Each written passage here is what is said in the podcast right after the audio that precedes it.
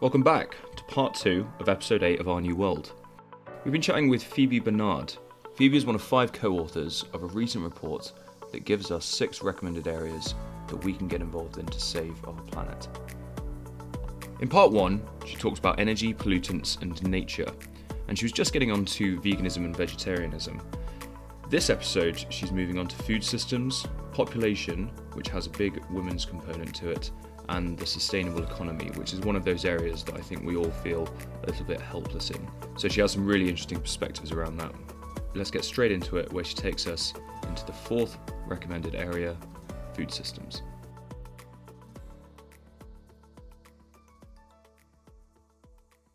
The number four on our list of six recommendations from the World Scientists Warning of the Climate Emergency relates similarly to food systems.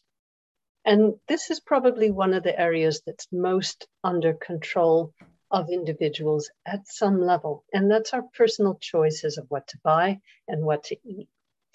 Um, but when we talk in the World Scientist Warning paper about food systems, we're basically talking about two things.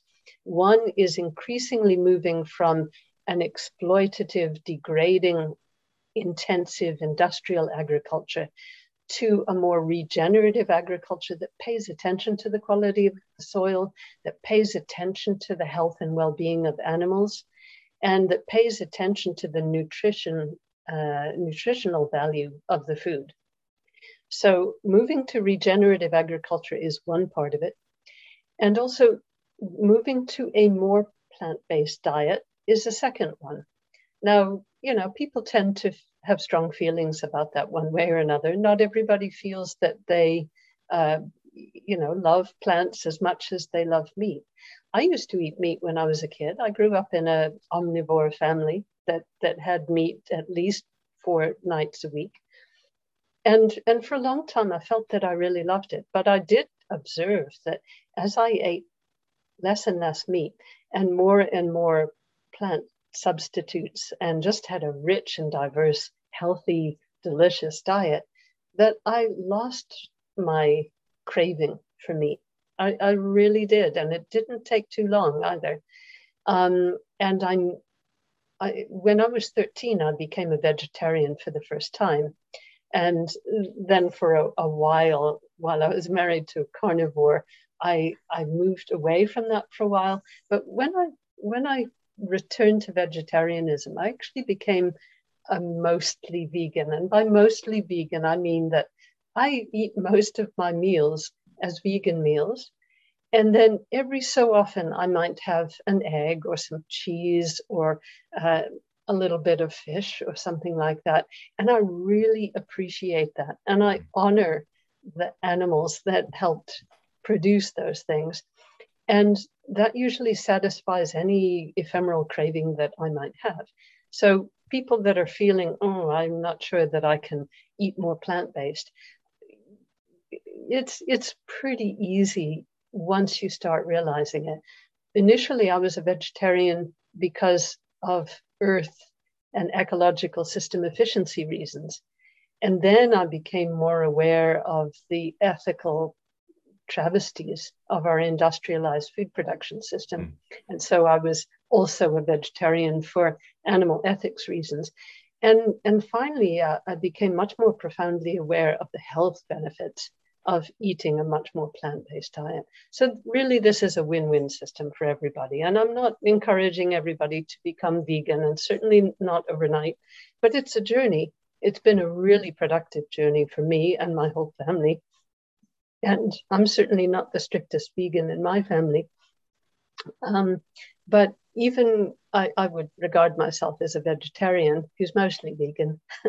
so investing in regenerative agriculture and in a shift to a much more plant-based diet has a profound effect on our climate emergency by significantly reducing the amount of land that is transformed for livestock production, and that has enormous carbon consequences and greenhouse gas, including methane consequences. Yeah, can I just jump in as well there because I think um, I I know I just think it might be worth me chipping in with my vegetarian experience because I'm not fully vegetarian, but I used to eat so much meat with every single meal. Um, I think especially, you know, in the UK as a, as a young man, you grow up and you think, right, I'm going to play rugby or, you know, do these things. and I want to eat a lot of meat. And, and it, I just want to reiterate what you said there about it just kind of taking a bit of time. You don't have to be forced into going fully vegetarian or fully vegan straight away, just taking it day by day and meal by meal. And even if you just cut down, you know, a day a week, I think it does make a big difference. So that just really resonated with me because I didn't willingly do it. It just kind of happened naturally. And it is that association with meat that I think once you get rid of, it, you become a lot less dependent on it. And, and what you've said is really interesting to me because it highlights the kind of cultural expectations that we all bring into our lives. And it's worth being a little bit conscious about that. You know, just that does that expectation, whatever it may be, does that actually suit me? Does it suit the planet? Does it suit my community? Um, I've been married to two Englishmen for virtually all my adult life. And for 31 years, I was married to an athletic ornithologist who felt that because he was an athlete, he needed me every day. Mm. And uh, unfortunately, for a while, that kind of diluted my own natural inclinations, and I cooked and ate more meat than I wanted to. It really is easy to start shedding it. And even if people drop it one or two or three days a week, it profoundly helps. But what is also helpful for those people that are finding it that they're feeling better in terms of their health and they're um, knowing that they're having a better effect on the planet just keep pushing a little bit mm. every every month every year you know try to do a little bit more and as long as you are feeling good um, and as long as you can get the support of all your friends who are doing this because this is a big wave of change mm. particularly in europe um, and and in north america i'm happy to say and even in some parts of Africa and South America, where you know we think of cultures as being incredibly carnivorous. Um, you know, one of my Chilean colleagues is a vegan. and It's not easy to be a vegan in Chile, partly because of cultural expectations. So, worth being aware of those. Yeah. So, number five on our list of six uh, recommendations is population. And this is probably one thing that, at least in the Western world, where women have access to birth control, we probably have more control over this issue than almost any of the six. And the recommendation really is towards small families, having one fewer child. And at a system level, just trying to stabilize our global population from its exponential rate of increase. Now, people might be confused because in the West, we're hearing a lot right now in the media about declining birth rates. And, you know, it's true that many Western nations do have declining birth rates, but that is still the mathematics of it, still at the global level, are exponentially increasing the population of this planet. So we have to shift that curve in virtually all countries so that um, at the global level, we're we're not we're not hurtling to disaster as fast as we currently are. And i want to emphasize this. It's incredibly disastrous to have the exponential unchecked population um, that we do have regardless of the declining birth rates in some countries. Now um, uh, this is also an area of cultural expectation.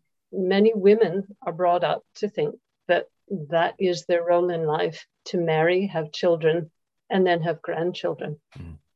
Is this something that is serving women uh, to have to have that cultural expectation so strongly in their lives that they sometimes have to battle their families to go get an education or to have a job?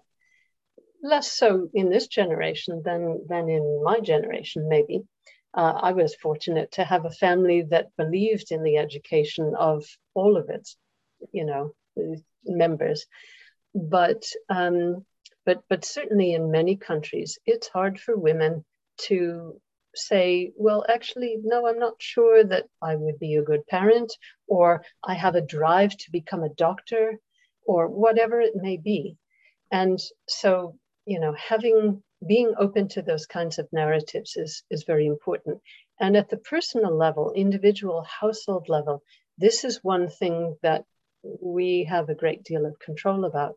And as most women and most men, I think, understand, they can give their children or child a much better upbringing if there are not tons of them. they can invest more in each child.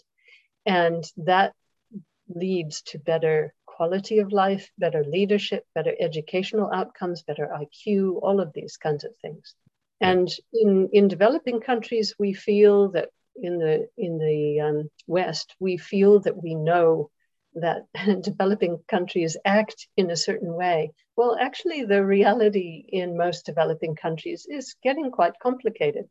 You know, uh, in every country, there is a move to the cities. Uh, there, there is inequality between rural and urban people, and many times what we think that you know African women need big families to help farm the fields or to look after them in their old age in some cases, that is still true, but it is profoundly and rapidly changing. And we need to speak in the knowledge of what women actually want. So I'll come to that in a second, because I know you want to ask me about Girl Planet. I uh, do, yes. but let me get just briefly to the sixth recommendation, which is also really, really, really important.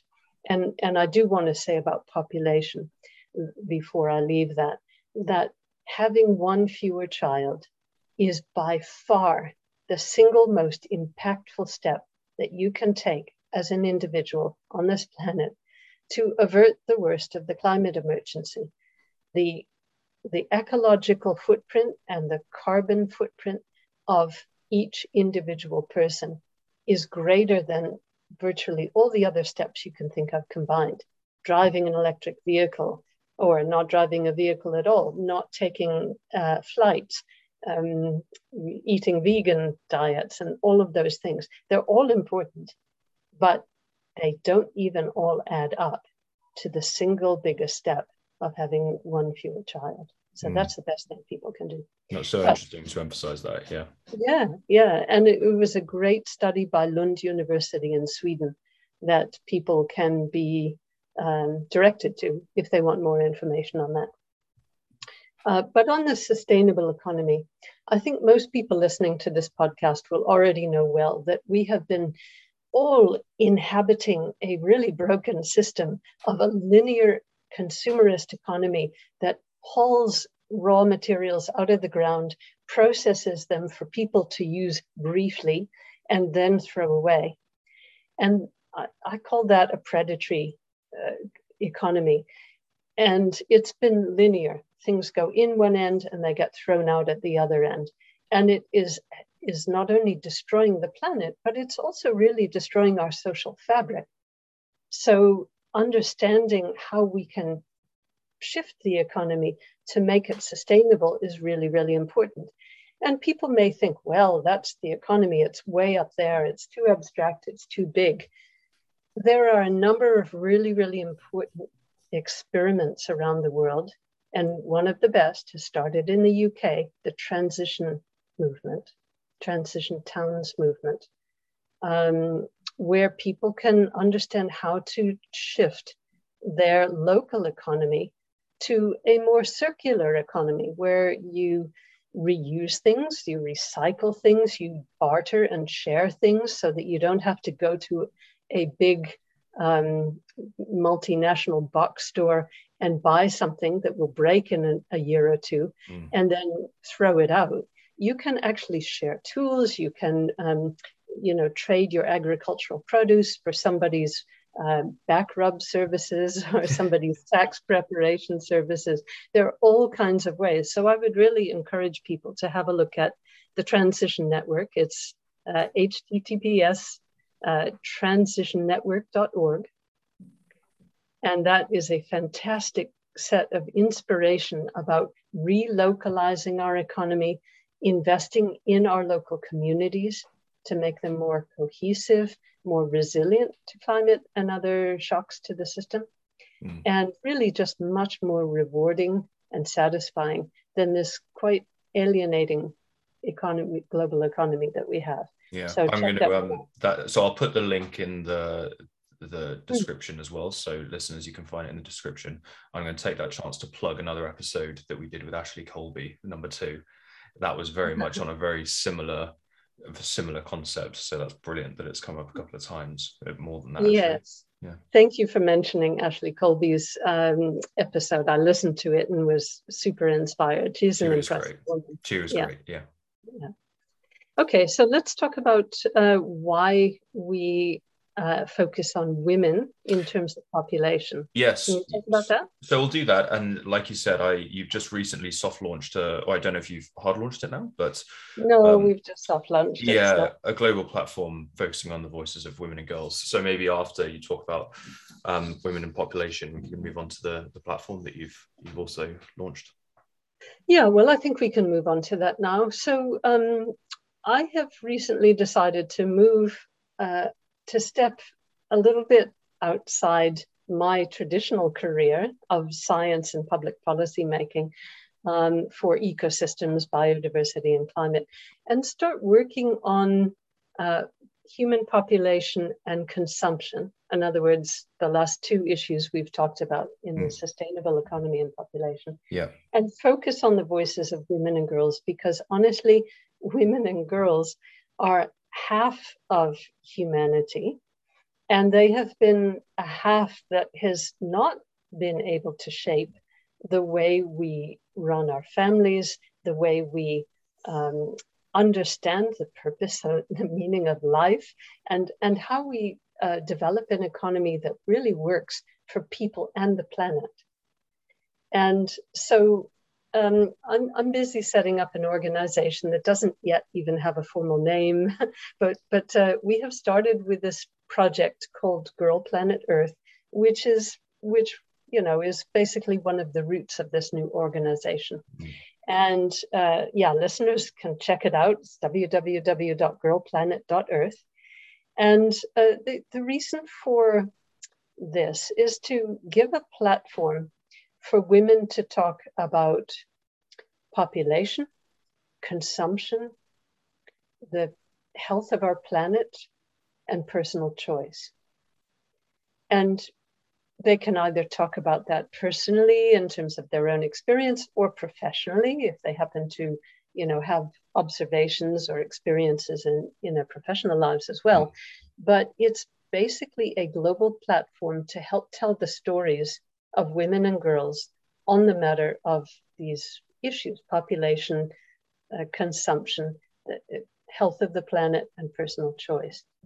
So much of humanity has been so disempowered, so marginalized from the leadership tables of the world. And that has, I think, given us the kind of leadership of the past that's got us to this mess in the first place. Mm. Because women have not been heard and their our values have not been adequately reflected in the societies that we've created. So, you know, what kind of leadership got us to this mess in the first place? And, and what kind of leadership is needed to successfully get us into a better future, a wiser, more fair, more sustainable, more just uh, society? Mm. So we've put together this platform and just invited women from around the world, from as many countries, as many cultures, as many backgrounds, as many professional orientations as as uh, possible, um, to to contribute their short stories and their photographs. So you know, I would encourage people to check out this this website because I personally find it still really exciting um, we've we've only got I don't know perhaps forty something stories so far from around yeah. the world, but it's only a few weeks old.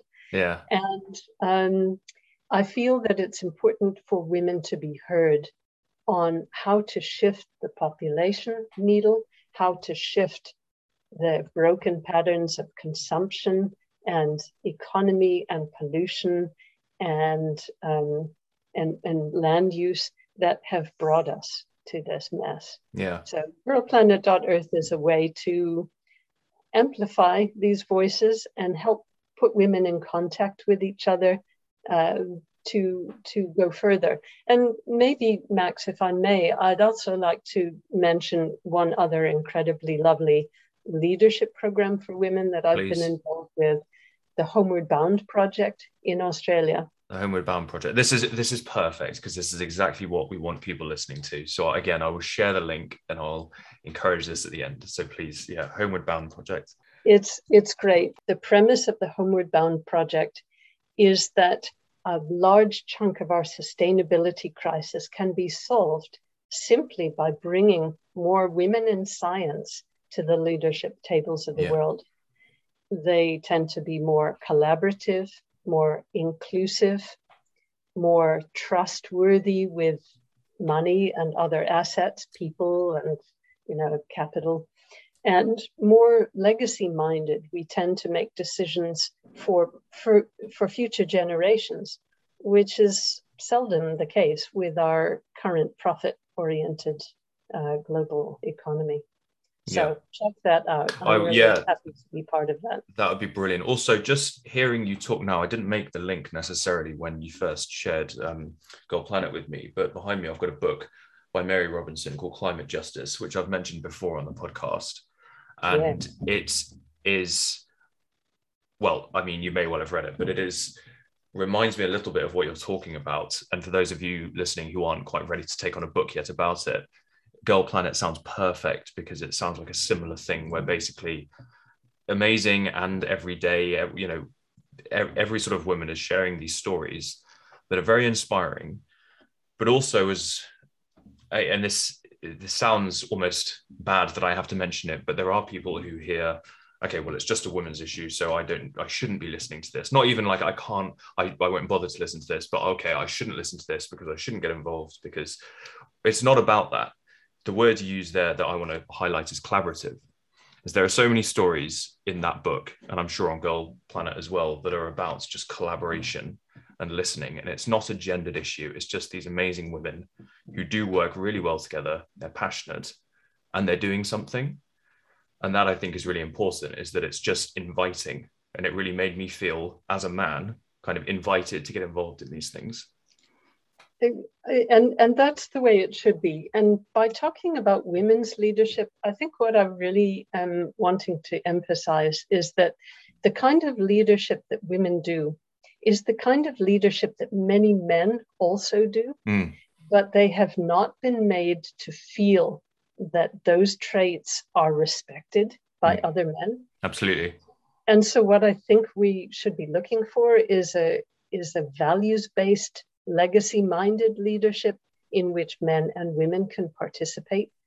And already around the world, with heads of state like Jacinda Ardern and the prime ministers of uh, Finland and Iceland and uh, the, the Netherlands and uh, Scotland, they, all of these women leaders are really setting a good bar.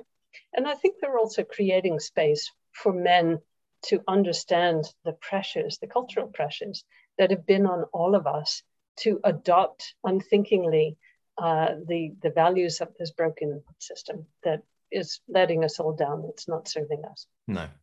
Oh, uh, I wanted to say one quick thing about yeah, Mary please. Robinson. Absolutely. Because yeah. she, Mary Robinson, uh, after she left her role in Ireland, she became part of the elders, the global group of wise elders that um, could influence the way leadership is done around the world. And uh, the Homeward Bound program also has uh, an elders program called the Busara Circle, Busara meaning um, wisdom in Swahili. And I've been asked to be one of the five women in that program. And uh, I, have really been enjoying it. We gave a master class on, on leadership through a lens of difference over uh, at the beginning of this week, and it was lots of. That's brilliant. Just to, to dwell on that, because I feel like that's the sort of resource that we really want to plug here. At, well, for you know, I say plug, but I mean really emphasize. Really, um, is it something that women c- can look up and, and get involved with just generally, or do you have to be enrolled in a university? Are there sort of um, criteria for being involved, or can you just go on the website, have a look at it, and try and get involved and see what you can do? I, I, want to encourage women who, who are keen on this stuff to create their own leadership circles. Some are open, like girlplanet.earth is open. Mm-hmm. Anybody who identifies as a woman or a teenage girl, uh, an older teenage girl, I don't think, you know, I want to extend that to 13 year olds, but say 17, 18 year olds, um, anyone is welcome to send me their stories at girlplanet.earth at gmail.com yeah. or via the website. But the Busara Circle and the Homeward Bound program, that is an internal program for um, Homeward Bound members. And this program aims to develop a, a global network of 10,000 women in science at the leadership tables of the world yeah. over a 10 year period. And it's an incredible program. And so that is internal, but I would encourage women to understand and and also I may say men with similar mindsets about the planet and people and the values that have gone wrong in the past. This is the time to start talking leadership. We have seen such abysmal leadership, particularly in the last five years. Mm. And this is the time of human civilization where we can least afford bad leadership. We can least afford to make mistakes. So, anyone who's feeling strongly about this, start up your own leadership group in your area or your own network, faith community, a university, a school, uh, a neighborhood, whatever it might be. Start the conversation about what society should be and how to get there and what kinds of leadership can take it forward. This should be, you know, a number of thousands, hundreds of thousands of fires being lit across the planet in these times. Yeah, well, it's amazing that these things are coming up because I think uh, I think they're so encouraging for a lot of young women.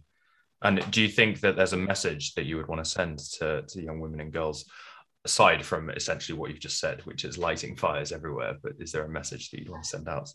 I guess I'll summarize it. Um, join together, collaborate, inspire each other, and show humanity a better way at whatever scale works for you. Love that. That's brilliant. and I will ask the final question that we always ask on the podcast. If you could recommend one thing, just one thing for people to do that would move the dial for our planet, what would it be? Without a doubt, have one fewer child or no children at all, but find children in your community and kind of adopt them, engage with them.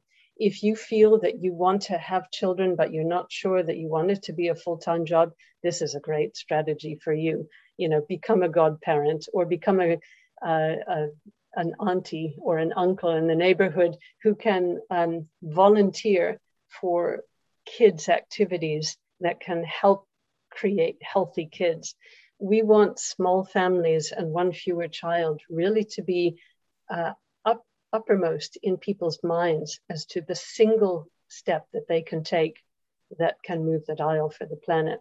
If people have had children already, that's wonderful. That's great. I am in no way criticizing anybody who's had more than one or two children. My own mom had four. My husband's uh, mother was from a family of 11. So we all know what this is like. And probably people have done an amazing job at raising their children, but invest in helping their grandchildren understand that there are different options for themselves, that they don't have to have um, lots of children.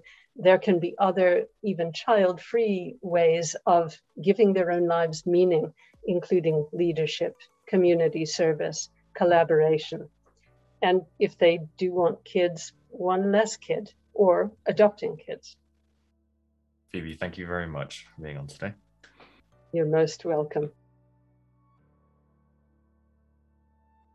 Well, there you go. What an interesting person. What an inspiring person. There's so much to talk about in there. I think the things that stood out were the points about population, women's roles in climate change, and also about the leadership.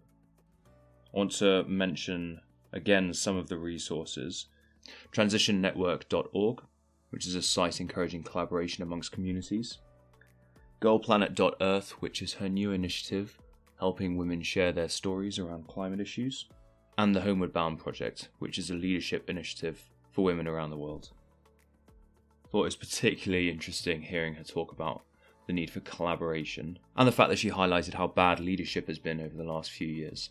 And I think that's a message for everyone, really, men and women. People who are growing up at the moment looking to get involved in leadership positions, thinking about what leadership looks like, how it can be different in the future, and what our roles are in that.